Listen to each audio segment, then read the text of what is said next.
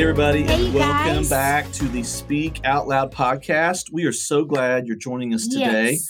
We were so excited for today. We, I've been excited, Stacy, for this episode. I don't know for. I was thinking about asking them for three months before we asked them to do this interview, and when they said yes, I've been excited ever Yeah, since. But Today, we are interviewing some of our closest and most Mhm. lifelong friends, um, Jason and Angie Brown. Jason and Angie are the founders and pastors of the 1910 Church in Boerne, Texas, which is just outside of San Antonio. Uh, they have been in ministry for over 30 years, and we have known them now for, gosh, 32. We don't want to date ourselves too bad, but over 30 years. And we've been Mhm. great friends. so we met when we were seven. Exactly. Yeah. So that's good. exactly. But uh, Jason and Angie are on the road, and they joined are joining us virtually today, and have agreed to visit with us. And uh, man, just two incredible people. That's right. You cannot spend ten seconds with Jason and Angie and not walk, walk Mhm. away encouraged. So for you, our listeners today, we know you're going to enjoy this, benefit from this, and we can't wait for you to hear from them. So, hey, with that, Jason, Angie, let us just let you guys introduce yourselves briefly and share a little bit about yourselves, family, church, just yeah, whatever you want to share. Wow, I, I'm a little confused that if you were speaking about us with all those kind words there, Doug. I mean, that's really, really nice. And uh, Stacey wrote it out for me, so I read it Yeah. just like she you read it just like we wrote it. So good job. So, uh, no, but, uh, we are excited to be here with you guys as well. Uh, uh, just an opportunity to, to, first of all, just to, to spend time with, again, people that we love, but also just an opportunity for us just to maybe encourage someone that's listening today as well. You know, Mhm. uh, we we love that opportunity. But Angie and I've been married for 31 years now, and uh, Yeah. of course we met you guys in college and all of that good stuff. And so, uh, So you guys have played a significant role in our lives, and it's just really Mm. it's really neat to see how God has still kept us connected as we do uh, kingdom work together. Yeah, for sure. we love you guys and have some of the sweetest memories of you guys in college and then throughout life. And so I love and I love technology because even though it's just our voices on here, we actually get to see you as we're recording. So that's fun. Yeah. Sure, no, that's Makes great. us miss you even more, but Yeah. this is good. Well, I think what's special is, I mean, for all our throughout our friendship, we've definitely lived in different places a lot more than we've lived in the same spot and, and been together. But we've had chances to meet up, connect. I know Jason. I think back to when you know I was in youth ministry and you spoke at a couple of the things we did, and just how meaningful and powerful that was to to us and to our group. So.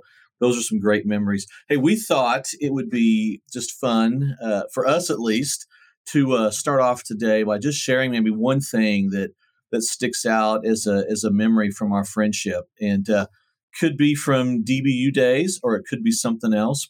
I'll I'll go first because the first time I Yeah. Jason, well, the first time we had a conversation, because the first time I met him, I thought he was on like the um facilities team. But the second time you and Jason came in, Doug, to the game room that I was um, working in at DBU, and you were there. And then at one point, about an hour within the time, I think that you disappeared. But Jason and I stayed there for three hours that night. Um, but you were there at the very beginning. So, Doug, there you go. Yeah, you, you kind of put us together there, Doug. Thank you. So we appreciate. it. I'm sure I was the Thank you for leaving the game room so that I could then, you know, woo Angie. So anyway, you know, one of the things that I remember most is actually about Stacy because I'm in ministry. Really, I know God can do anything, but I'm really in ministry doing what I do today under the uh, encouragement of of then Stacy Bennett, who's now Stacy Gettinger. Yeah. Uh, because uh, Stacy was the one that talked me into participating in summer missions after my sophomore year in college And moving our wedding date. moved our wedding date, but that's okay. I remember Stacy encouraging me to serve with summer missions. And of course, we know how that story goes. I, I served 10 weeks in the Amarillo, Texas area with college guys, and Lord calls me to full time local church ministry. And so uh, Stacy played a huge role in, in, in our ministry. And, and we probably have a significant wedding memory of Oh, Doug and. Stacy as well, do we not? yes. Y'all do.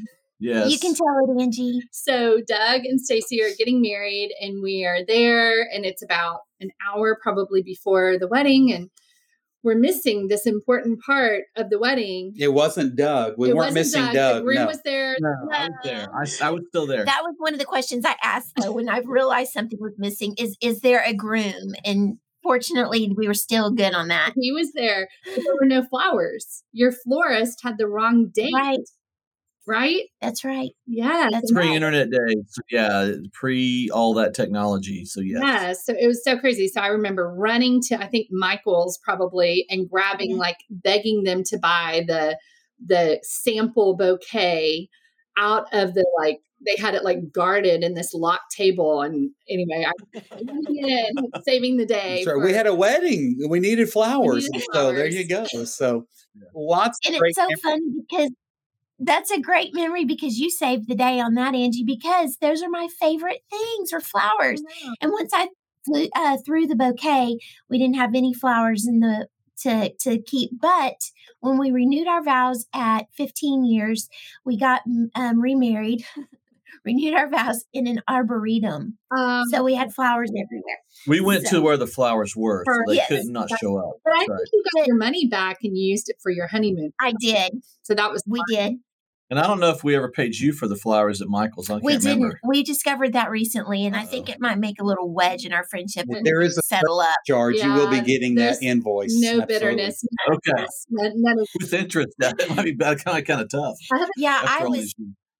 I was Angie's RA, which is so funny. She's just a little bit older than me, but they put me on the hall that was loud and crazy because they thought, okay, she'll be able to, you know, get these people to settle in a little bit like that. And we just all got louder together. So that was a fail for them, but we had a blast. we had a fun r- a fun hall and you would just come and sit Yes. down and then act like if somebody came in and were telling us to be quiet you acted like you were there to tell us to be quiet so That's right. another That's fun right. fact i think that i love is that we actually lived in y'all's house you lived in Mhm. duncanville and you Oh, that's right. Abby, right and Yes. we- Yes. her birthday's what day is it july 2nd July 10th. July 10th. And then I had Madison July 2nd the next year, but you guys moved and we moved into your house. Bought your house so we both had our Right. first daughters or rented it. rented, Yeah, yeah, yeah. rented it. We did. That's right. We both, yeah, we both brought kids home. Yeah. I'd Yeah. forgotten that. Mhm. Well, I remember speaking of weddings, I was in your wedding and I had broken my ankle like two weeks earlier. Yep. And I was on this big cast on my leg. And I don't remember much of your wedding because I was so focused on just not falling off that little step I was standing on and, and you know, collapsing in the middle of your wedding because I was off balance with this cast on my leg. But You uh, did so good. yeah, that was fun. Well, hey, and I, I one one final thought, and then we'll jump in the interview. I was thinking about this, and I got to write the question, so I had the most time to think about it. But I was thinking about, and probably I've never told you this, Jason, but I remember the very first meeting I ever or time I ever met you. And Jason and I both played baseball uh, for a couple years in college together. Jason was much better than me, but I remember the first time I met Jason. I, we walked onto the field and we were part of a really good team and they had been really good before we got there. And I remember just being very intimidated, kind of stepping onto the field for the first time. And here I looked out and, and here was Jason, same as me, a freshman, already just kind of commanding respect. And just you could tell he was a leader right out of the gate. Mm-hmm. And he was, and I mean this sincerely, he was the kind of person that you were just naturally drawn to. And it was us as freshmen being drawn to him as kind of a leader of our group. But really, I noticed it was even upperclassmen on that team that, you know, his, his performance on the field command and respect, but two, just his personality and leadership abilities and just the way he can draw people um, together for a purpose. I think, Jason, I saw that when we were 18 in our very first probably encounter with each other. And I think God has used that throughout your ministry um, and your life to impact literally thousands upon thousands of people. Mhm. So we're excited to get to spend a few moments with you guys today to um, kind of hear from that. And as we jump in, I just was thinking, you know, the direction for our talk and this interview was really just I said it's this is I know that these two people love God and they right. love people right. and and they have a heart for the hurting and for those that have ex- broken, experienced brokenness in their lives. And I think, you know, we thought who better to speak into the mission we have, which is to share hope and encouragement for those who struggle with mental illness and to those who love and support them. Mm-hmm. And so I think those two things align. So we really just wanted to hear from you and uh, just hear your hearts on that and and your experience too as you minister and lead a church and and lead many ministries to many people. Um, just how that plays out in your lives and, and in your ministry and, and what you guys do. So let's with that, let's just jump in and we want to hear from you. So yeah. let's we're gonna we're gonna get you guys some questions and turn it over to y'all. I guess one of the first things we want to know is in the community that you live in, right outside of San Antonio, in a smaller community where you run into people probably frequently, if not every time you leave your home and everything. What have you noticed is going on in your community in the last couple of years? with COVID and just different things like that, kind of what's the morale? What's what is kind of the the feel and in, in everywhere that you go and you, in your church all the way out into your community.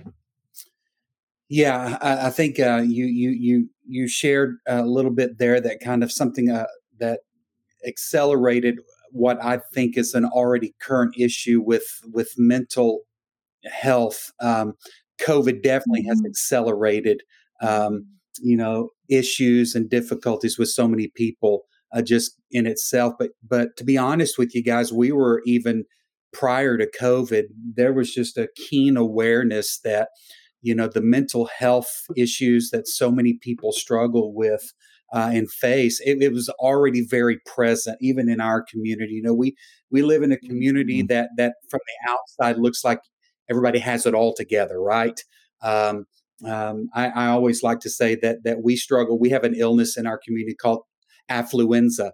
you know, uh, it means that people yeah. are pretty affluent, and and and, and we That's know the struggles and difficulties that can come trying to keep up a certain lifestyle or what have you. So I, I definitely think, Stacy, that that COVID has accelerated and even magnified some of the mental health issues. But to be honest with you, I think it was already currently there. Uh, another sidebar is I'm also the chaplain for our police department. And so I was already in that arena also dealing with officers that deal with issues, PTSD type situations, and how do you mm-hmm. unsee things and deal with trauma and things of that such. And so, so for us, mm-hmm. although COVID has accelerated it and maybe magnified it from a cultural perspective, for us, even in the local church, we've we've seen it for quite some time. Yeah, for years, sure. for sure. But I I definitely think the last two years have um like you said accelerated it. I remember when the first time we went all went into quarantine and I just remember telling Jason like, "Oh my goodness,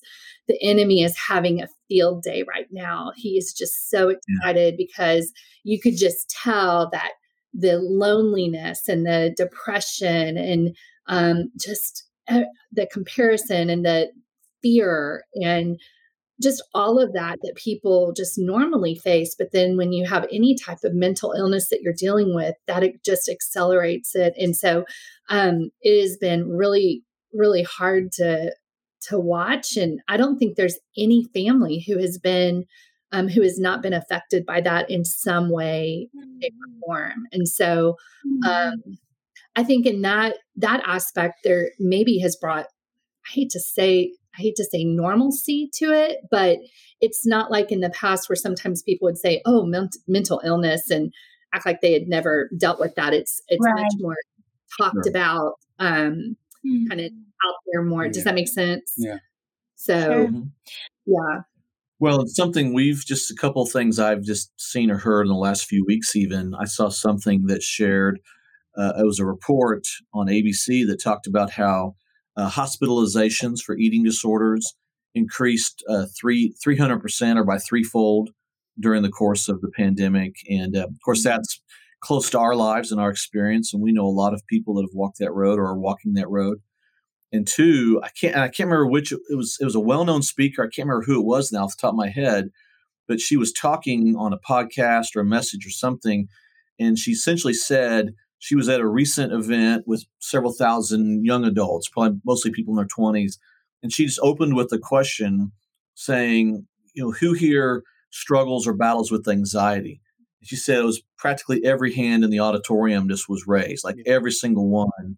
It just seems to be an epidemic of anxiety and, and all, all kinds of different issues. So, yeah. well, what are some things, uh, Jason and Angie, that, that you see maybe in your church or as you interact with pastors and, and across your city and across the country maybe that you see that things that you think oh they're doing well to support those who struggle with mental illness or or the families of those people that struggle with mental illness just a couple of things maybe that are that you see churches doing really well. One one of the things we did during the quarantine aspect when everything was shut down one of the things we did as a church was we i drew in about three other three licensed professional counselors because i am not a licensed professional counselor.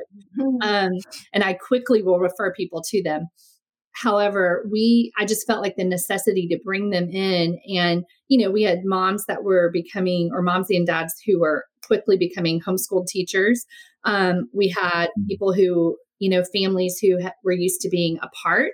And maybe a mom and dad with you know separated with this kid and this kid and not really spending a lot of time in the home together. And all of a sudden everyone is there all the time together all the time, right? And so that right. itself can create lots of problems. And so we went through a thing and we just did some little podcasts kind of like this of just talking about different aspects of that and it was super helpful because again it it made you feel normal you know the the fears that you have that um it just made you realize like oh i'm not the only one dealing with that because yeah. i think that that isolation aspect of it can make you even it, you even become harder on yourself when you think you're the only one mm-hmm. facing those type of things. Yeah. And I've seen a shift also in the local church when it comes to um, missions spending. You know, just about every church in America has a, a line item in their budget called benevolence. And really, those monies are set aside to help families that are in need of food, clothing, shelter,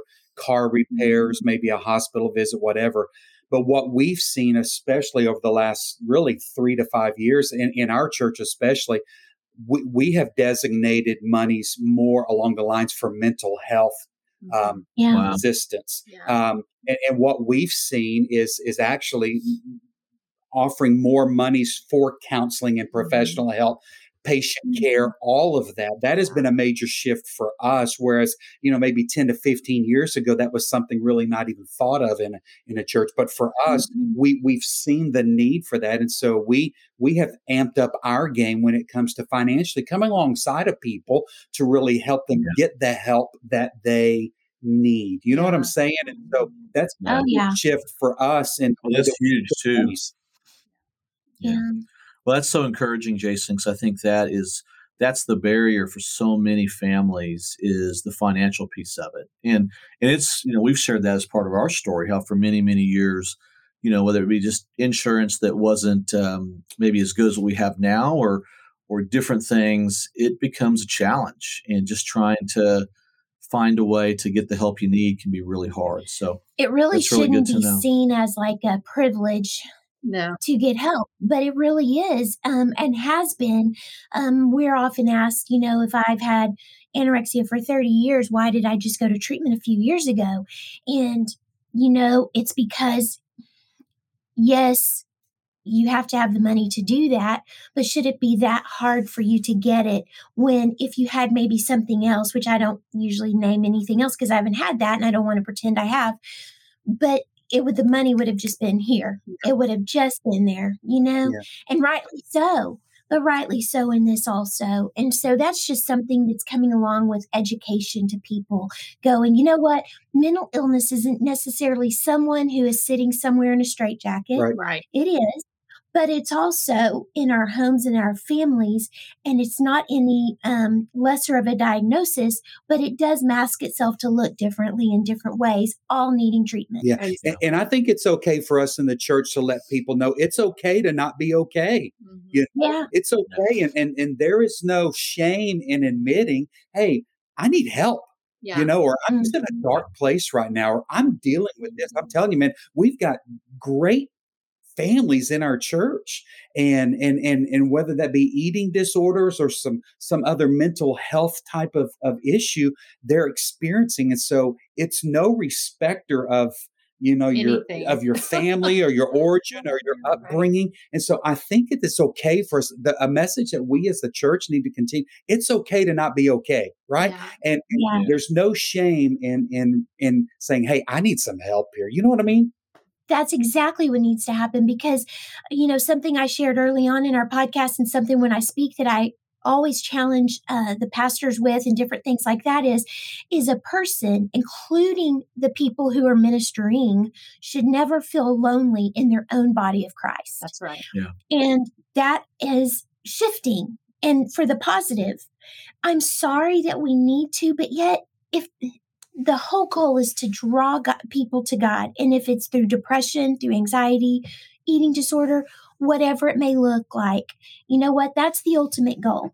And so i'm i'm thankful to hear y'all say these things angie and jason because you know for years and years not in a bitter way resentful way but something that spurred us on to talk about these things is that i was so lonely and so out of place in church for so long. A matter of fact i kind of wore the shame Yeah. Mm. you know, of the family in, you know, per se, um, because it was more noticeable what I was going through and everything. And so now I don't want to feel like I'm in a big pool of people by any means. But, you know, if that's what time and life has brought to us, then let's use it for glo- glory to God and bring people into um, our churches with it. Right. Well, and ultimately, that is who Jesus came for, right? If you think about as you Mhm. read the Gospels, I mean, a lot of the things I think that is named in Scripture um, probably was actually mental illness. You know, Mhm. a lot of the things that he healed people from is what they would what we would now look at and say, "Oh my goodness, that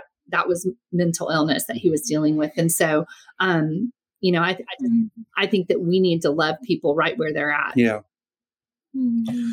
Well, and I, and I think that I appreciate what, what you guys are saying and doing because I think it's such a the the pastors help set that culture and they set that culture for the church to to give people the freedom to, as you said, Jason, to say I'm not okay. Mhm. And I think for so long, and, and all of us were brought up in in, in churches, and and you kind of get conditioned to think I've got to put on my Sunday best, not only my clothes, but just you know everything from how I look and how our family looks, and you know the classic story of the fa- the family on the drive to church fighting like cats and dogs, and the second they step out in the parking lot, everything's great. right You know, and I think it's it's good when when people hear, and it's not just hearing the message, but the culture of the church is saying it's okay to be real. It's okay to be your real self.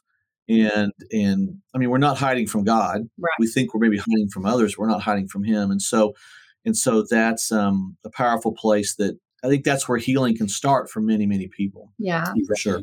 I think that the church is getting better in some ways. I really do, and I want to acknowledge that and um, and have people hear me say that because some of you listening may feel like, you know what, I've done the church thing. And it didn't work for me. I felt judged, um, and I felt like um, that nobody got me. And so, as a result, I'm not going to try that again. Um, I've gone to church during times when um, I, like we said a minute ago, couldn't find anybody who I felt like was talking about anything I was going through, all the way to now. They're not just acknowledging it and validating it and addressing it, but they're saying, please come because this is where you need to be Mm. Yeah. also um, i see that the church is not ignoring it i can remember when i was super sick when we were in the ministry and i was sitting on the corner of and looking at a red light and to the left was a church on the corner and they had the sign that would you know scroll through all the care ministries that they had. They had celebrate recovery they had divorce care um, they had drug and alcohol abuse care just all these things going through and i go god i um I am so bad that what I have going on in my heart and mind, my fear of food, and my inability most days to get out of bed, even to pick up my kids from school, that will never be something in the church because it's just so bad. It's so wrong. I'm a Christian and my heart hurts so bad and i don't always know how to live how many times have i attempted to have um you know cuts on my body and suicidal tendencies and my husband's a minister and I don't even know how to walk into church because all these other things are being addressed. But will mine ever? Mm. Or will it just always be considered be a hushed thing? And, um, you know, I want to say it's not anymore. And I want to say that it's not because only of COVID. Um, I think that churches were rounding some of some churches were rounding the corner, and um, so with that, I wanted to say good things are happening. I feel like even pre-COVID, but what are some improvements that y'all are seeing um, as ministers? Well, I think the willingness to talk about it um, is mm-hmm. one thing, and I, as you were saying all those things, Stacy, I think that um, one of the I think that's a lie that we believe is that we that everybody else has it together or that this problem that you're facing with an eating disorder and the suicidal thoughts and cutting oh my goodness we were at youth camp this summer and there were so many cases of kids who are cutting mm-hmm. and it's a it's it's you know in my brain it's a way of sometimes people trying to get control of something mm-hmm. and uh, and they don't know what else to do right and so i think that it, it is a bigger issue and it has been for a very long time um, mm-hmm. and and i'm just i don't know what the thing is that makes it makes the church finally maybe face it except that i'm so glad and in praising god that yeah. it's out there you know and that that we are mm-hmm. taking those steps to not make people feel like it's this taboo subject because the reality is it's probably more common than a lot of the other things you were talking about even yeah. in most sure. yeah. I've been actually taken to camp mm-hmm. because i because it's so rampant. Um and so and been the one to not be the actual minister there, but just saying, Hey, I love you. I care mm-hmm. about you. And they're more open to that sometimes and going, let's, why don't we start taking off all those bracelets that are all the way up your forearm? Mm-hmm as much as it is hidden, it can also be a cry for help. It can be both. Yes. You know, one of the things that I think is also important in the church uh, to really help address and and put people at ease where they can really be themselves and honest about it is that we as leadership need to be honest as well. You know, mm-hmm. again, mm-hmm. feeling like um, we are impervious or that we've got it all together. Mm-hmm. And, uh, yeah. uh, and I got to be honest with you, I'm just as jacked up as the people I'm speaking to sure. on most of the time. so sometimes even worse, they'll tell you that.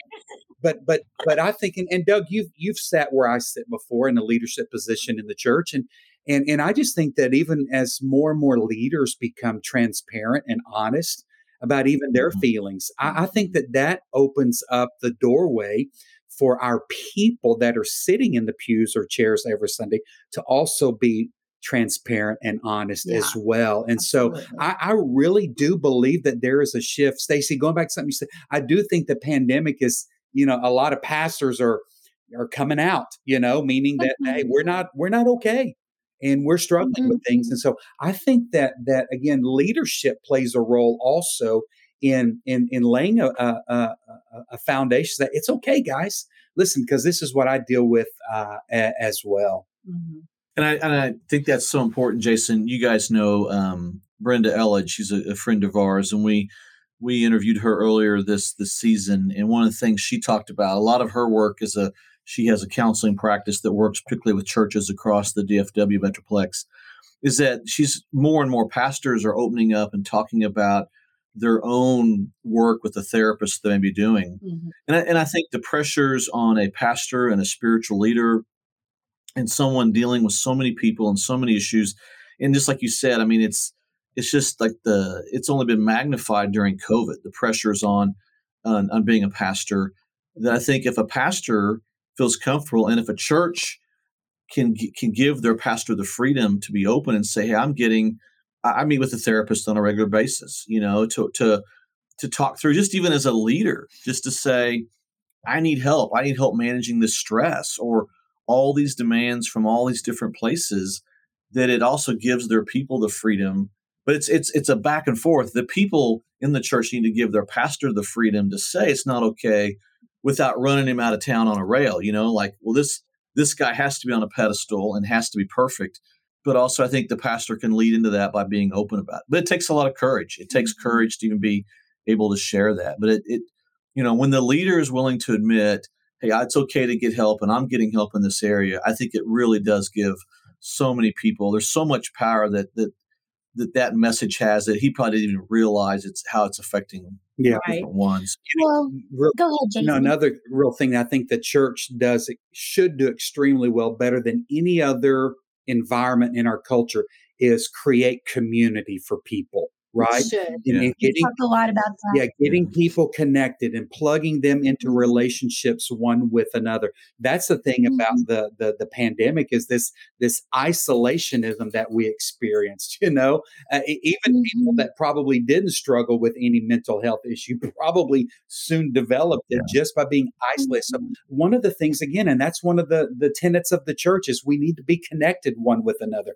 We need to mm-hmm. develop community, and so I think that those churches churches that really foster healthy community. Doug, going back to even what you spoke of, where there's honesty and transparency, mm-hmm. I, I, just think that that um, is it, it, mm-hmm. helps. It's going to help an individual that's struggling.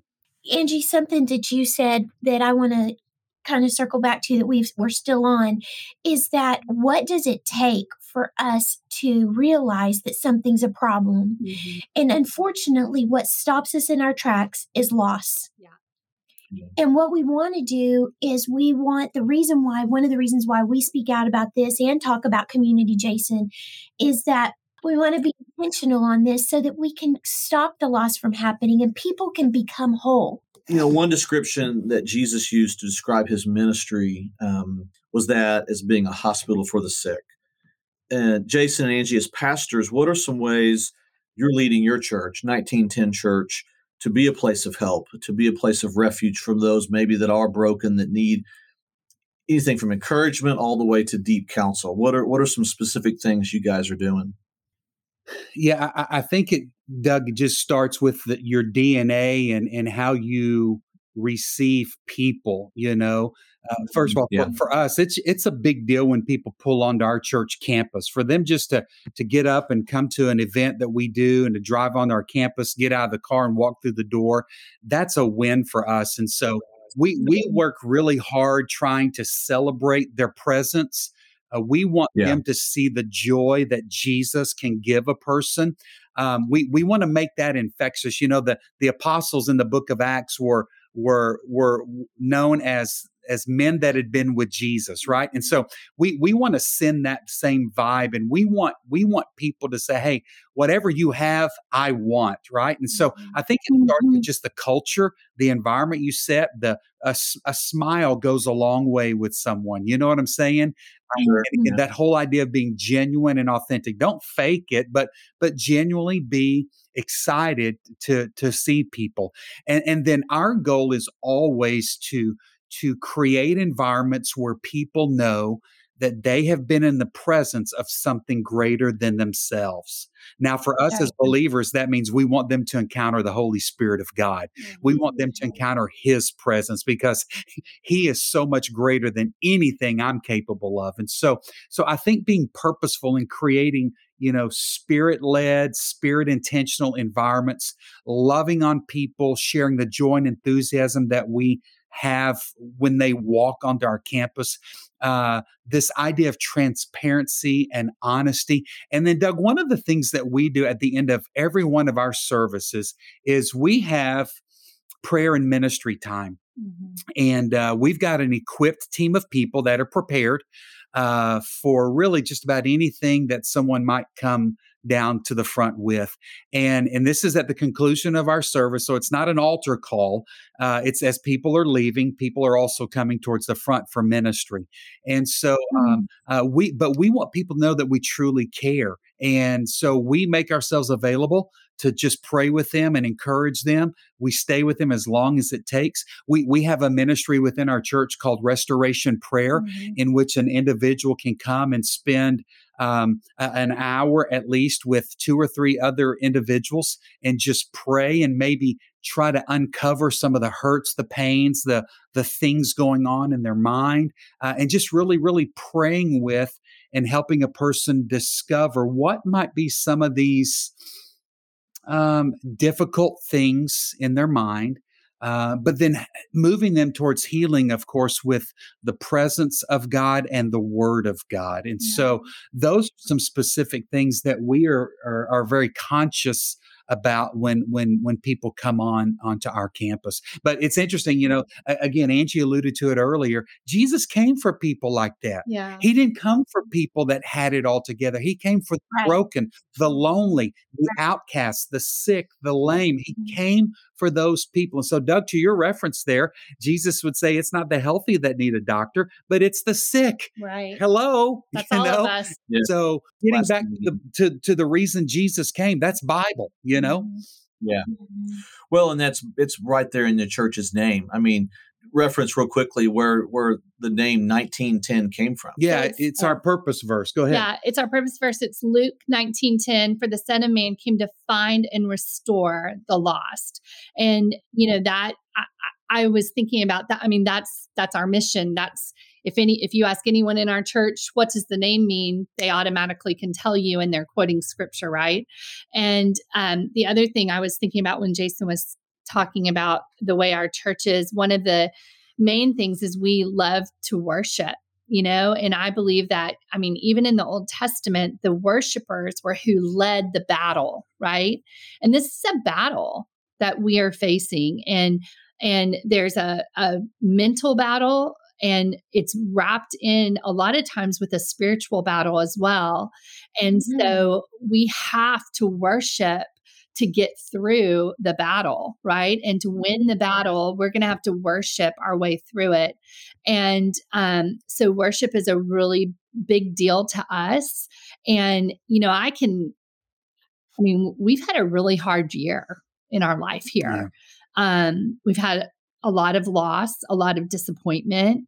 Um, and the one thing that I'm like, one one week I I even like I pulled my back like in this random way right before service. And Jason was like, just stay in my office. You can stay here. And I was like, no, I am going out and I am worshiping. I am showing the enemy that I am worshiping the King of Kings. And and I'm going to show people as we're walking through this loss that worship is the only thing that gets me through, you mm-hmm. know? And then the other thing I think is just um, I, I, love to tell people, you know, we have to take every thought captive. That's what scripture mm-hmm. says, right? Taking every thought captive. And sometimes that that is a an every 15 seconds taking it captive. It might be every, you know, 30 minutes or an hour, but really everything that we're facing, taking it back to the Lord and just I mean, I, I honestly don't know how people get through life without without Jesus. Yeah. You know, mm-hmm. scripture says, be transformed by the renewing of your mind. And so, as we can mm-hmm. help people create these moments where maybe their mind goes off of themselves or their issue or their problem. And it's difficult, I know.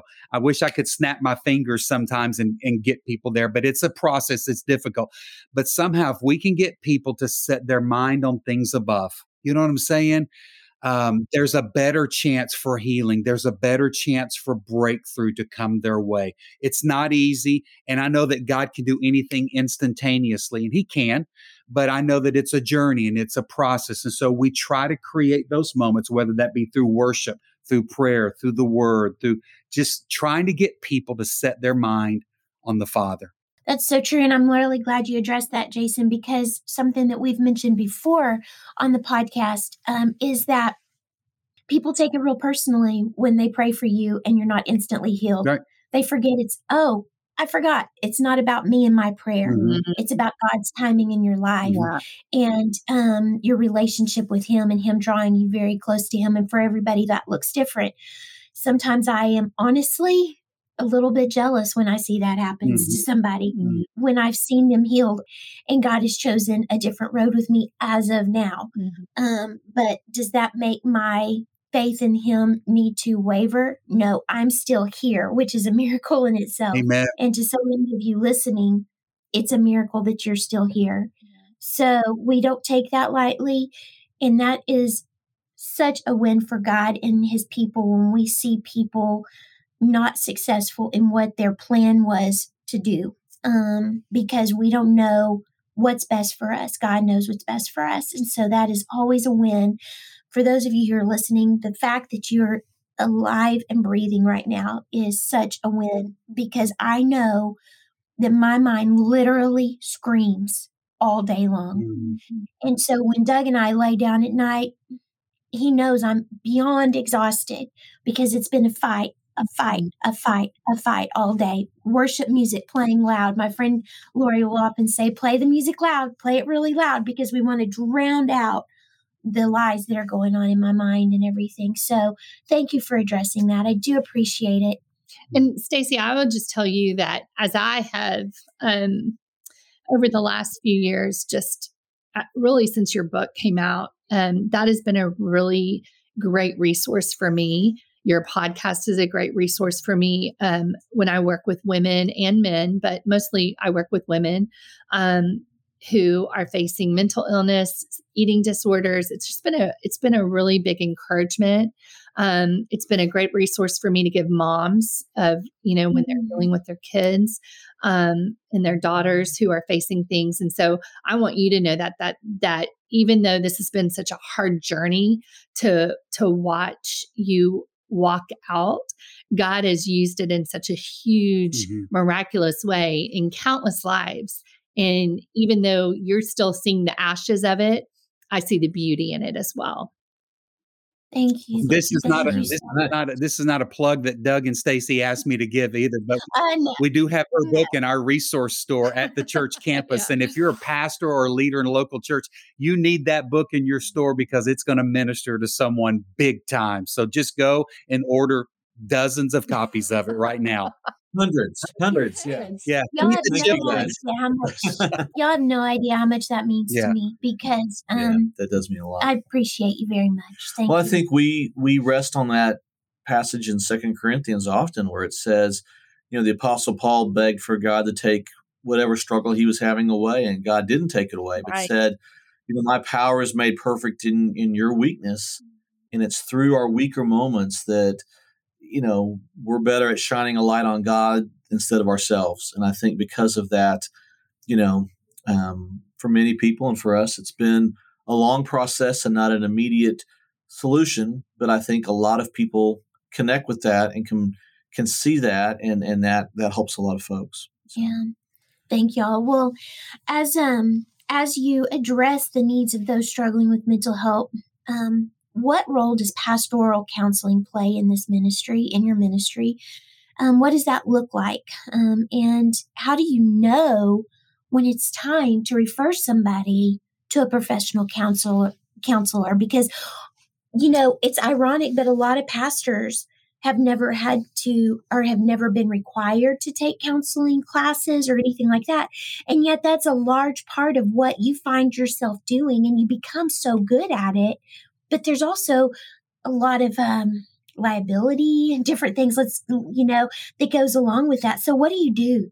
What do y'all do? For me, um, I I probably deal end up dealing with more well jason deals a lot with like ptsd he works a lot with our um, police department and um, but for me with with women um, a lot of times it's it's one one visit, like one session with them, and I quickly know if this is beyond me.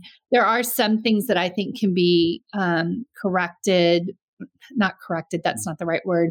Um, I can refer people to God's word, and if they'll just, you know, maybe change some things in their lives and and do that. But but so many times, I would say ninety percent of the time, it's more about they need to get some professional help of some sort and they need to have someone okay. who is a professional counselor in that certain area and not every counselor is good for every subject right Right. I, oh, absolutely. I mean, I had a, a widow friend who was going for trauma stuff and for for um you know for being just just going through the process of being a widow and the girl that she was going to that wasn't her that wasn't where she was her forte um, and so and she had told her this mm-hmm. isn't this isn't where i'm my strengths and yeah. so when she, she was able to switch to a different counselor then that counselor was able to give her tools that would help her.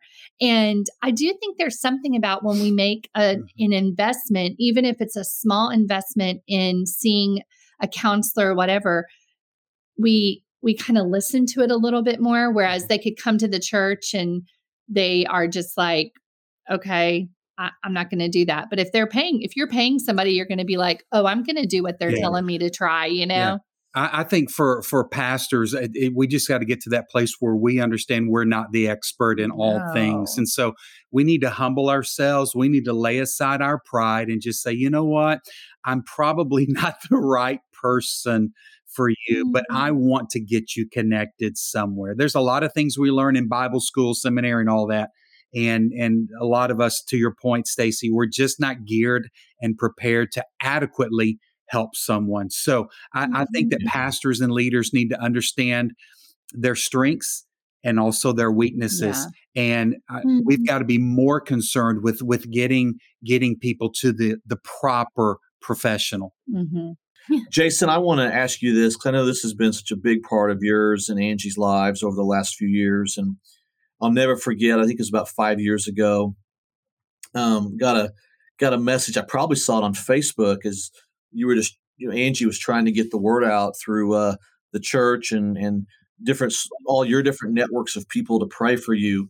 But um, as a fairly young man, just out of nowhere, you had a pretty significant stroke, and as a result of that, you guys, you and you guys together as a couple, have have walked a recovery journey of that for the last several years, and I know it's been a huge part of your life. Um, and and and maybe for those that are listening that are on a recovery journey of their own maybe if, if it's even related to mental illness it's not quite exactly the same possibly as a stroke but i would think there's lots of lessons you have learned in going through something you didn't expect you weren't necessarily ready for it's been your your story and you've had to do it um, just what are maybe some things you would want to share that both of you that you've learned along this way that could maybe encourage somebody else as they walk their their recovery journey? Yeah, well, I, again, I want to start with, and, and there's not one that's greater than the other, but I just want to encourage somebody with this one.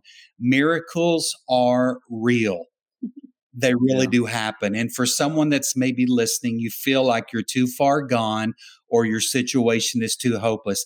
I want to encourage you, you hang on to Jesus because I've experienced through a stroke again, I'd never been in the hospital. Doug, uh, as an athlete, you know how many times we've had physicals and things of that such. And I'm telling you, it hit me.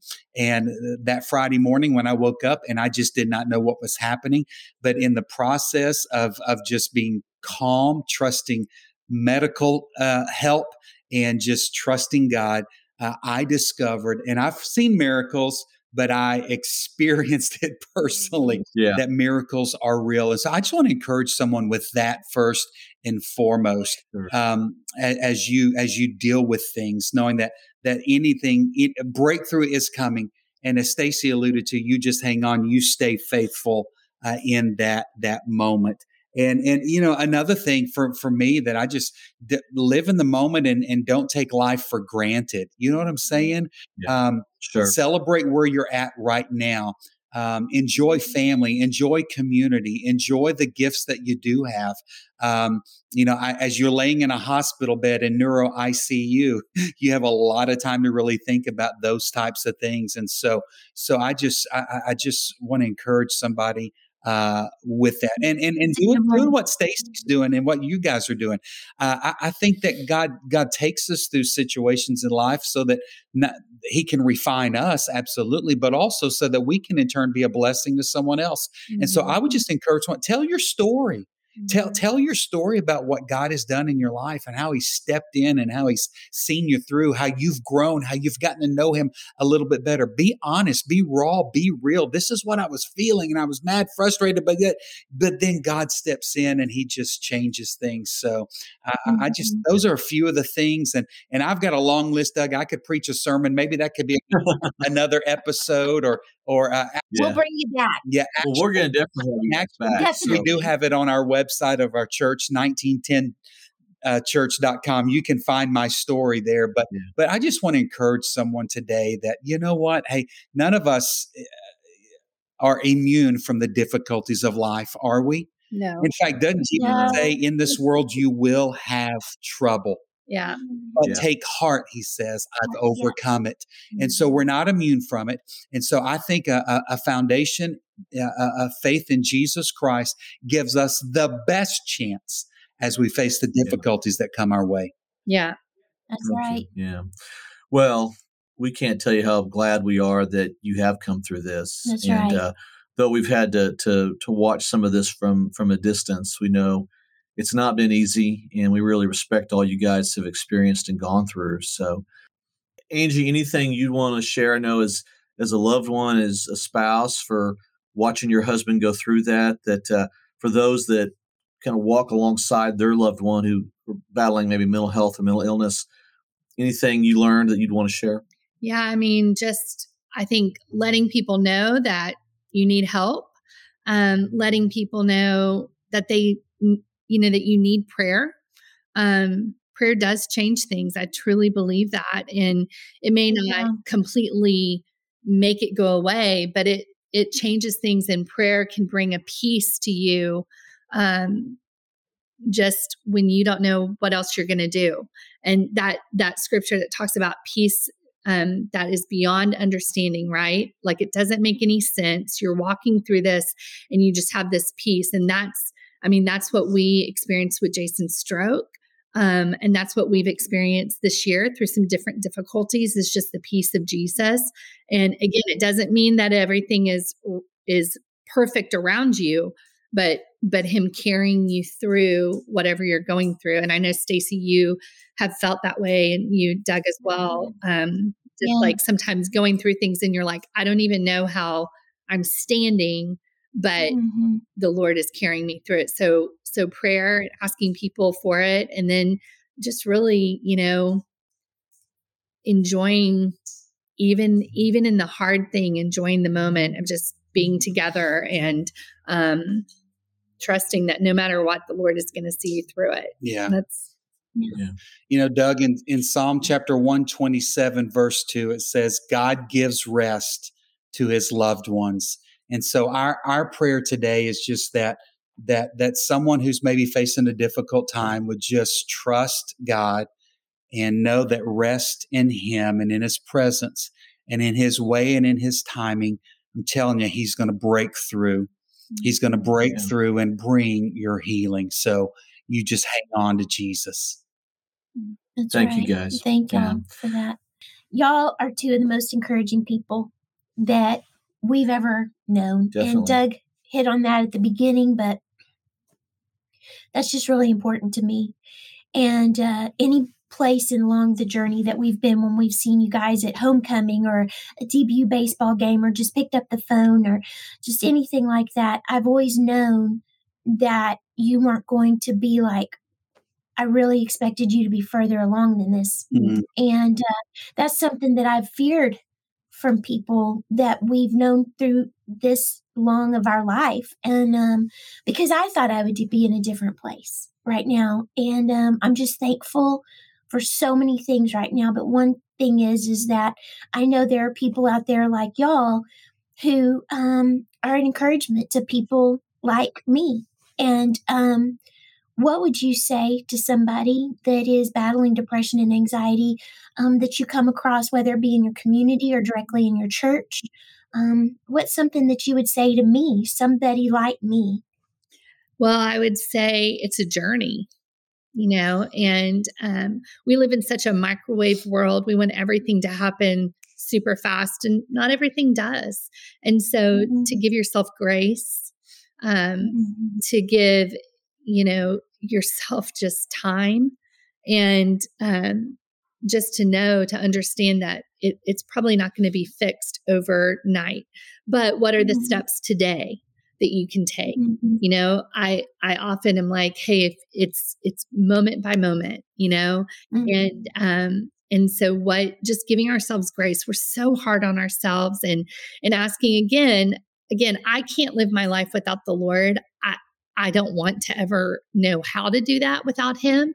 And so to me jesus is a huge um a huge part of my life. And so knowing that i have i, I have um the ability to go to the Holy Spirit to to just say, "Hey, how do I get through this moment? How do I do this?" Like really tapping into that, and you tap into that through prayer and time with Him, mm-hmm. and through God's Word, right?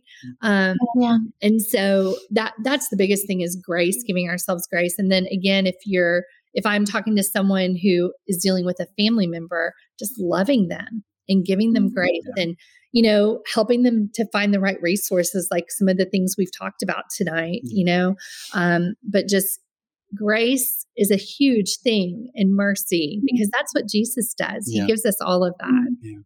And I would encourage people just to to surround themselves with people that are life giving. Yeah, you know what I'm saying? Again, yeah. don't isolate, but but but find someone that's going to be wind in your sails. Okay, someone that's going to mm-hmm. push you forward, someone that's going to encourage you. Okay, and and uh, I just think that that's needed in in all of our lives, whether you're going through a difficult time or not. We just want to be around people like that. And and again, I, I'm a mm-hmm. pastor, and so I'm always going to encourage people. You know, fix your eyes on Jesus, the author and finisher of our faith. He's mm-hmm. the goal, right? Let's forget what's behind. Let's press on towards what is ahead, right? Celebrate the moment right now. Celebrate this moment. Yeah. Take that next step, okay?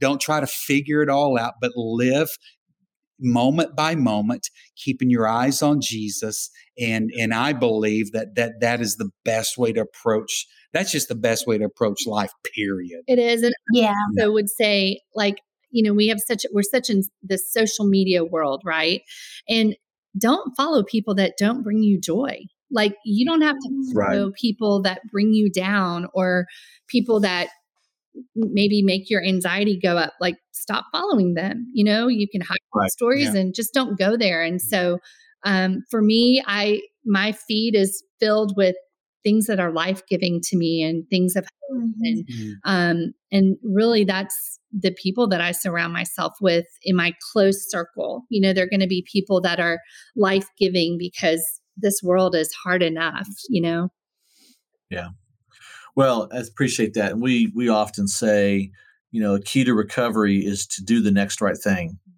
And whatever that looks like, you know, right. in your journey and your story, but do that next right thing. And I think that's what you guys are talking about right there. Just as you look ahead, don't look behind, look ahead and do the mm-hmm. next right thing. Right. Well, one of the things as we close out each of our episodes and we talk to our guests is we always ask them this question. We just want to ask them and know hey, what is giving you hope right now? And as we enter this Christmas season, just what's something that's giving you guys hope as, as you look ahead these next few weeks, this, this year ahead? What does that look like? Well, for me, we're with family right now, like my extended family. And so that's fun. Uh, and I decorated for Christmas already. We're, uh, so, um, I love that. I know. So I'm happy about that. And I'll probably keep it up, you know, till February. So uh, that brings me joy. See, same things. Yep.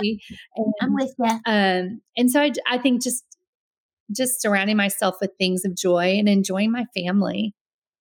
Absolutely. Okay. And I just have to remind myself that even though things look like they're falling apart all around us, None of this has caught God by surprise. Nothing has caught him That's off right. guard. And he still has a plan for it all, right? Come on. Yeah. He brings mm-hmm. beauty from the ashes. He's done that in our mm-hmm. lives time and time again. Oh, yeah. If he's yeah. done it oh, in the past, we believe he can do it again. So we need to be faithful because he is faithful. Okay. And so hang in there. Hang in there.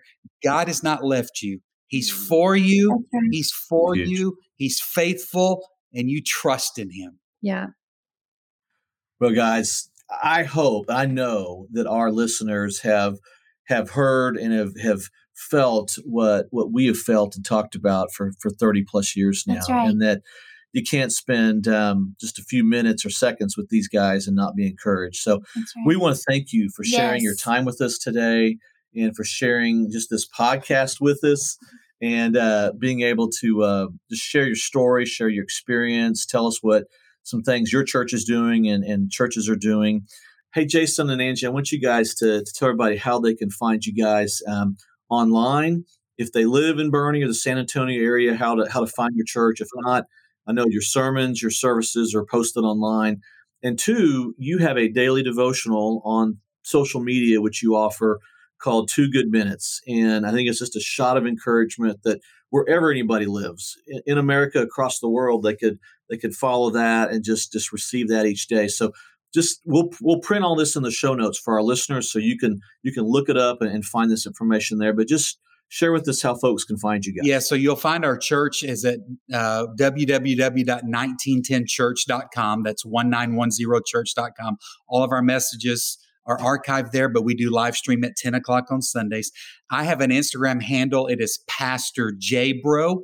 Pastor J A B R O. Uh, and I do two good minutes, as Doug said, Monday through Friday. The thought of it is this that in a world of negativity, couldn't we all use just two good minutes? Or three or four. Yeah. The problem is I never hit two minutes. It's always like four, four and a half. But but just a word of encouragement, Doug, as you alluded to, just kind of a boost in the arm uh, where you can can listen, find us on Insta. And my Instagram is Ange Brown Boerne. So and A N G B R O W N B O E R N E. Boerne yeah. is German and it's spelled weird. So yeah. Yeah. Gotcha. Uh, we yeah. understand Getzinger's not far off that. That's right. you guys would fit in in our community. That's for sure. Yeah. That's right. Well, we love you guys, we man. Do. We we just can't thank you enough. We love so, That's right. And again, say to all of our listeners, to the person listening, reach out to someone. You're not alone. Reach out. Yeah. That's that's, right. that's huge. Well, thank you guys that's the best way we can end this right there. You are not alone. So we love you guys. Until next week, uh, we'll be back with the next episode for the Speak Out Loud podcast, and we will see you guys then. God bless y'all.